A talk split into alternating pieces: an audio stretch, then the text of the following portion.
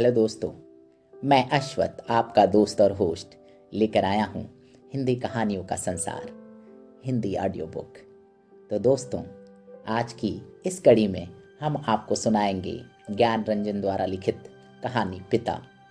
वैसे ज्ञान रंजन साठोत्तरी कहानी के बहुचर्चित हस्ताक्षर हैं, जिनकी कहानी पिता में पीढ़ियों का संघर्ष व्यक्त हुआ है।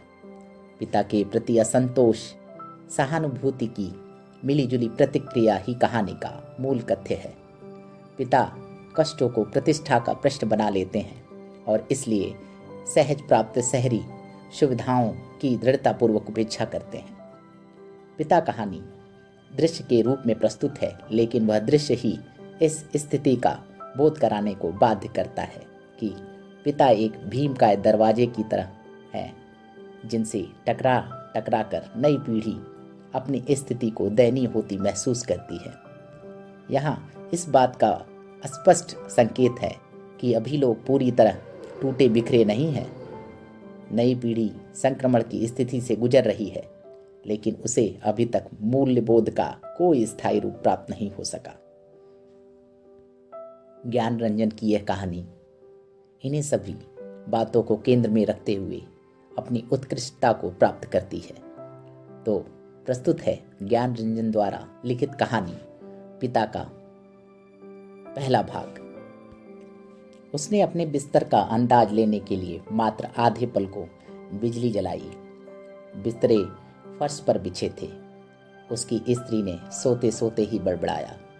आ गए और बच्चे की तरफ़ करवट लेकर चुप हो गई।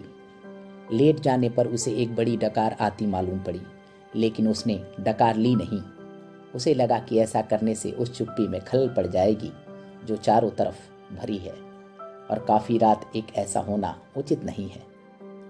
अभी घनश्याम नगर के मकानों के लंबे सिलसिलों के किनारे किनारे सवारी गाड़ी धड़धड़ाती हुई गुजरी। थोड़ी देर तक एक बहुत साफ़ भागता हुआ शोर होता रहा। सर्दियों में जब यह गाड़ी गुजरती है, तब तक लोग एक पहर की खासी नींद ले चुके होते हैं। गर्मियों में साढ़े ग्यारह का कोई विशेष मतलब नहीं होता। यूँ उसके घर में सभी जल्दी सोया करते, जल्दी खाया और जल्दी उठा करते हैं। आज बेहद गर्मी है। रास्ते भर उसे जितने लोग मिले, उन सबने उससे गर्म और बेचैन कर देने वाले मौसम की ही बात की। कपड़ों की फजीहत हो गई। बदहवाशी चिपचिपाहट और थकान है। अभी जब सवारी गाड़ी शोर करती हुई गुजरी तो उसे ऐसा नहीं लगा कि नींद लगते लगते टूट गई हो। जैसा जाड़ों में प्राय लगता है। बल्कि यूँ लगा कि अब अगर सोने की चेष्टा शुरू नहीं की गई तो सचमुच देर हो जाएगी। उसने जमाई ली। पंखे की हवा बहुत गर्म थी और वह पुराना होने की वजह से चिढ़ाती हुई सी आवाज़ भी कर रहा है।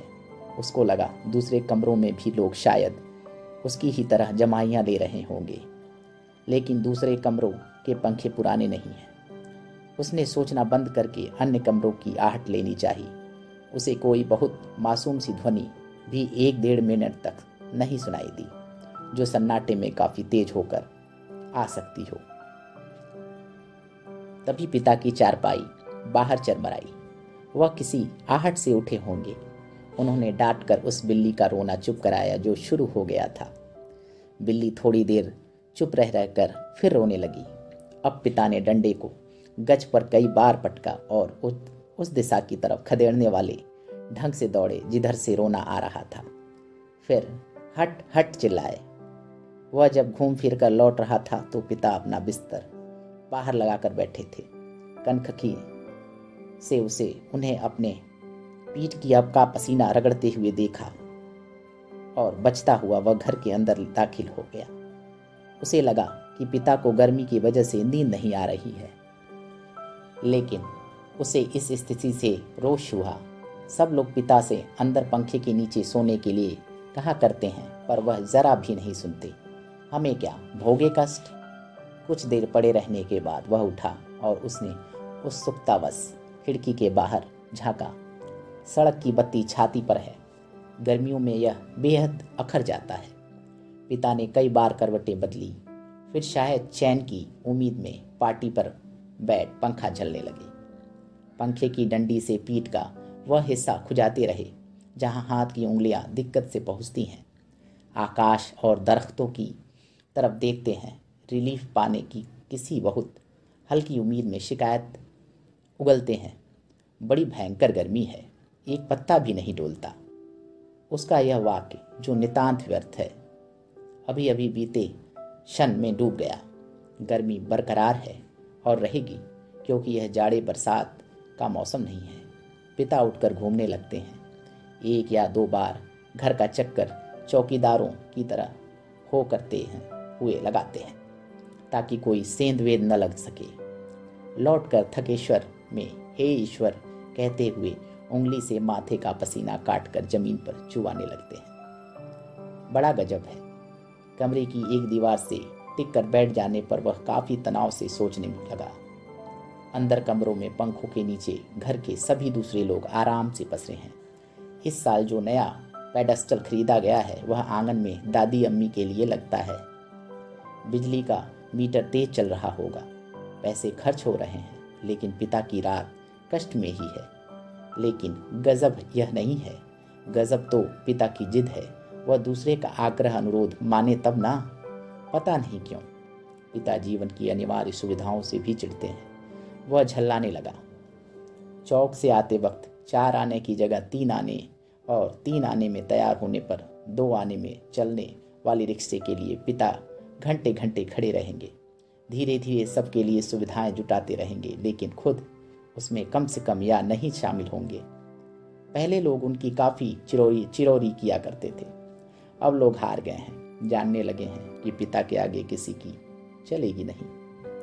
आज तक किसी ने पिता को वॉश बेसिन में मुँह हाथ धोते नहीं देखा। बाहर आकर बगिया वाले नल पर ही कुल्ला दातुन करते हैं। दादा भाई ने अपनी पहली तनख्वाह से गुसल खाने में बड़े उत्साह के साथ एक खूबसूरत शावर लगवाया।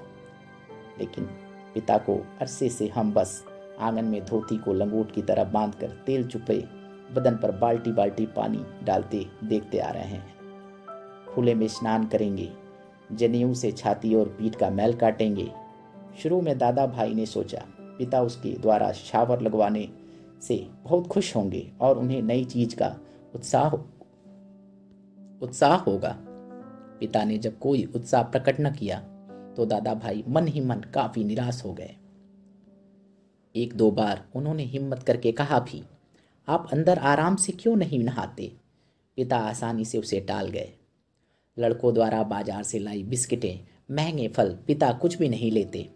कभी लेते भी हैं तो बहुत नाक भौं सिकोड़कर उसके बेस्वाद होने की बात पर शुरू में ही ज़ोर देते हुए। अपनी अमावट गजक और दाल रोटी के अलावा दूसरों द्वारा लाई चीज़ों को की श्रेष्ठता से वह कभी प्रभावित नहीं होते। वह अपना हाथ पाँव जानते हैं। अपना अर्जन और उसी में उन्हें संतोष है। वे पुत्र जो पिता के लिए कुल्लू का शेव मंगाते हैं और दिल्ली इम्पोरियम से बढ़िया धोतियाँ मंगाकर उन्हें पहनाने का उत्साह रखते थे। अब तेज़ी से पिता विरोधी होते जा रहे हैं। सुखी बच्चे भी अब गाहे बगाहे मुँह खोलते हैं और क्रोध उगल देते हैं। लद लद बाहर आम के दो। सीकरों के लगभग एक साथ गिरने की आवाज़ आई। वह जानता है पिता आवाज़ से स्थान साधने की कोशिश करेंगे। टटोलते हुए अंधेरे में आम खोजेंगे और एक खाली गमले में इकट्ठा करते जाएँगे। शायद ही रात में एक दो आम उनसे चूह जाते हैं, ढूँढने पर नहीं मिलते, जिनको सुबह पा जाने के संबंध में उन्हें रात भर संदेह होता रहेगा। दीवार से काफ़ी देर एक ही तरह के टिके रहने से उसकी पीठ दुखने लगी थी। नीचे रीढ़ के कमर वाले हिस्से में रक्त की चेतना बहुत कम हो गई। उसने मुद्रा बदली, बाहर पिता ने फाटक खोलकर सड़क पर लड़ते चिचियाते कुत्तों को हड़काया। उसे यहाँ खींच हुई। कई बार कहा, मोहल्ले में हम लोगों का सम्मान है, भले लोग आया जाया करते हैं, आपको अंदर सोना चाहिए, ढंग के कपड़े पहनने चाहिए, और चौकीदारों की तरह रात को पहरा देना बहुत ही भद्दा लगता है। लेकिन पिता की अड़ में अभी कोई झोल नहीं आता, उल्टा, सीधा पता नहीं कहाँ किस दर्जी से कुर्ता कमीज सिलवा लेते हैं। टेढ़ी जेब सदरी के बटन ऊपर नीचे लगा, सभा सोसाइटी में चले जाएँगे। घर भर को बुरा लगता है। लोगों के बोलने पर पिता कह देते, आप लोग जाइए ना भाई, कॉफ़ी हाउस में बैठिए, झूठी वैनिटी के लिए बेरा को टिप दीजिए, रहमान के यहाँ डेढ़ रुपए वाला बाल कटाइए, मुझे क्यों घसीटते हैं? लोगों का बोलना चुटकी भर में धरा रह जाता। पिता वैसे तो चुप रहते हैं, लेकिन जब बात बहस में उन्हें खींचा जाता है तो काफ़ी करारी और हिंसात्मक बात कह जाते हैं। उल्टे, उन्हें घेरने वाले हम भाई बहन अपराधी बन जाते हैं। कमरे से पहले एक भाई खिसकेगा, फिर दूसरा, फिर बहन, और फिर तीसरा चुपचाप खींचे हारे खिसकते खिसकते रहेंगे। अंदर फिर माँ जाएगी और पिता, विजयी पिता कमरे में गीता बढ़ने लगेंगे और झोला लेकर बाज़ार सौदा लेने चले जाएँगे। होता हमेशा यही है। सब मन में तय करते हैं आगे से पिता को नहीं घेरेंगे। लेकिन थोड़ा समय गुजरने के बाद फिर लोगों का मन पिता के लिए उमड़ने लगता है। लोग मौका ढूँढने लगते हैं। पिता को किसी प्रकार अपने हाथ की सुविधाएँ में थोड़ा बहुत शामिल कर सकें। पर ऐसा नहीं हो पाता। वह सोचने लगा, भूखे के सामने खाते समय होने वाली व्यथा सरीखी की स्थिति में हम रहा करते हैं। यद्यपि अपना खाना हम कभी स्थगित नहीं करते, फिर भी पिता की असंपृति के कारण व्याकुल और अधीर तो हैं ही। पिता अद्भुत और विचित्र हैं, वह सोचते हुए उठा। कमरे में घूमने या सिगरेट पी सकने की सुविधा नहीं थी, अन्यथा वह वैसा ही करता। उसने सो जाने की इच्छा की और अपने को असहाय पाया। शायद नींद नहीं आ सकेगी, यह ख्याल उसे घबराने वाला लगा। पिता अद्भुत और विचित्र हैं, यह बात वह भूल नहीं रहा था। पिछले जोड़ों जाड़ों में वह अपने लोग को कुचलकर मुश्किल एक कोट का बेहतरीन कपड़ा पिता के लिए लाया। पहले तो वह उसे लेने को तैयार नहीं हुए, लेकिन माँ की काफ़ी घुड़कने फुड़कने से राज़ी हो गए और खुलदाबाद की किसी लपटू दर्जी के यहाँ सिलाने चल दिए। सुधीर ने कहा, कपड़ा कीमती है, चलिए एक अच्छी जगह मैं आपका नाप दिलवा दूँ। वह ठीक रहेगा? मेरा परिचित भी है। इस बात पर पिता ने काफ़ी ही हिकारत उगली वह उठे। मैं सबको जानता हूँ। वही म्यूनिसिपल मार्केट के छोटे मोटे दर्जियों से काम कराते हैं और अपना लेबल लगा लेते हैं। साहब लोग, मैंने कलकत्ते के हाल एंडरसन के सिले कोट पहने हैं। अपने ज़माने में जिनके यहाँ अच्छे खासी यूरोपियन लोग कपड़े सिलवाए थे। ये फ़ैशन वैशन जिसके आगे आप लोग चक्कर लगाया करते हैं। उसके आगे पाँव की धूल है। मुझे व्यर्थ पैसा नहीं खर्च करना। कितना परस्पर विरोधी तर्क किया है पिता ने। ऐसा वो अपनी जिद को सर्वोपरि रखने के लिए किया करते हैं। फिर सुधीर ने भी कपड़ा छोड़ दिया। जहाँ चाहिए सिलवाइए या भाड़ में झोंक दाइए हमें क्या? वह धीमे धीमे बुदबुदाया।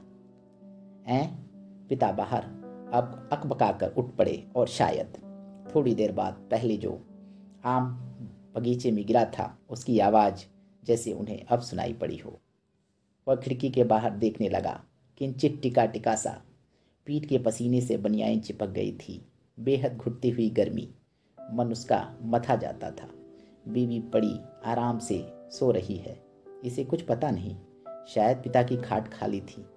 वे गिरा आम टटोलने के लिए बगिया में घुसे होंगे। पिता कितने विचित्र हैं। लंबे समय से वह केवल दो ही ग्रंथ पढ़ते आ रहे हैं। यंत्रवत, नियमवत, रामायण और गीता। लंबे पैंतीस वर्षों तक अखंड केवल रामायण और गीता। उसके पहले युवा काल में जो कुछ, जितना कुछ पढ़ा हो उन्होंने, उसे कभी भयावह, कभी सम्मानजनक और कभी झूठा लगता। यह देख देख कर यह सोच कर कि कोई व्यक्ति केवल दो ही पुस्तकों में ज़िंदगी के पैंतीस वर्ष काट सकता है और कैसे काट देता है? तभी उसका बच्चा कुनमुनाकर रोने लगा। उसने तपाक से खिड़की छोड़ी और अपने बिस्तर पर झूठ मूठ सो गया। ऐसा न हो कि देवा बच्चे के रोने से उठ पड़े और उसे संदिग्धावस्था में देख बहुत से बेकार प्रश्नों द्वारा हलकान करना शुरू कर दे। देवा बच्चे के मुँह में स्तनदेह पहले ही सी बेखबर हो गई। वह खुद बिस्तरे पर सोता मालूम पड़कर भी जागता रहा। अस्तन चूसने की चप चप आवाज़ आती रही और थोड़ी देर बाद बंद हो गई। उसने तय किया कि वह देवा के बारे में ही कुछ सोचे अथवा उसके शरीर को छूता रहे। उसने देवा के कूल्हे पर हाथ रख दिया। लेकिन उसे तनिक भी उत्तेजना अपने अंदर महसूस नहीं हुई। उसने थोड़ी देर उत्तेजना की प्रतीक्षा की। अपनी इस हरकत से उसे ऊब होने लगी और मन भी लांछित करने लगा। बाहर पिता सो या जाग रहे हैं। जैसा भी हो, वह बड़े ज़बरदस्त हैं इस समय। बाहर रहकर बाहरी होते जा रहे हैं। घर के अंदरूनी हिस्सों में लोग आराम से या कम आराम से किसी तरह सो तो गए होंगे। वह विषादग्रस्त हुआ और अनुभव करने लगा। हमारे समाज में बड़े बूढ़े लोग, जैसे बहु बेटियों के निजी जीवन की स्वच्छंद रहने देने के लिए अपना अधिकांश समय बाहर व्यतीत किया करते हैं। क्या पिता ने भी वैसा ही करना तो नहीं शुरू कर दिया? उसे पिता के बूढ़ेपन का ख्याल करके सीरन हुई। फिर उसने दृढ़ता से सोचा, पिता अभी बूढ़े नहीं हुए हैं। उन्हें प्रतिक्षण हमारे साथ साथ जीवित रहना चाहिए। भरसक। पुरानी जीवन व्यवस्था कितनी कठोर थी। उसके मस्तिष्क में एक भिचाव आ गया। विषाद सर्वोपरि था। उसे आँखों में हल्का जल लगने लगा। अगर कोई शीत युद्ध न होता, पिता और पुत्रों के बीच तो वह उन्हें जबरन पंखे के नीचे लाकर सुला देता, लेकिन उसे लगा कि उसका युवापन एक प्रतिष्ठा की जिद कहीं चुराए बैठा है। वह इस प्रतिष्ठा के आगे कभी बहुत मजबूर, कभी कमज़ोर हो जाता है और उसे भुगत भी रहा है। दरअसल उसका जी अक्सर चिल्ला उठने को हुआ। पिता, तुम हमारा निषेध करते हो। तुम ढोंगी हो। अहंकारी वज्र अहंकारी लेकिन वह कभी चिल्लाया नहीं। उसका चिल्ला सकना मुमकिन भी नहीं था।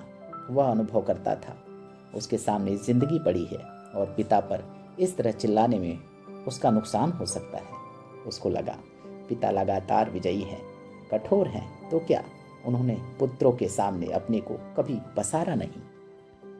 तो दोस्तों, आज आप सुन रहे थे ज्ञान रंजन लिखित कहानी पिता का प्रथम भाग। इस कहानी का दूसरा भाग मैं जल्द ही लेकर हाजिर होता हूँ। तो दोस्तों, आज की ये कहानी आपको कैसी लगी? हमें ज़रूर बताएँ। और कहानी पसंद आई हो तो हमारे चैनल को फॉलो भी करें और इसे शेयर भी करें।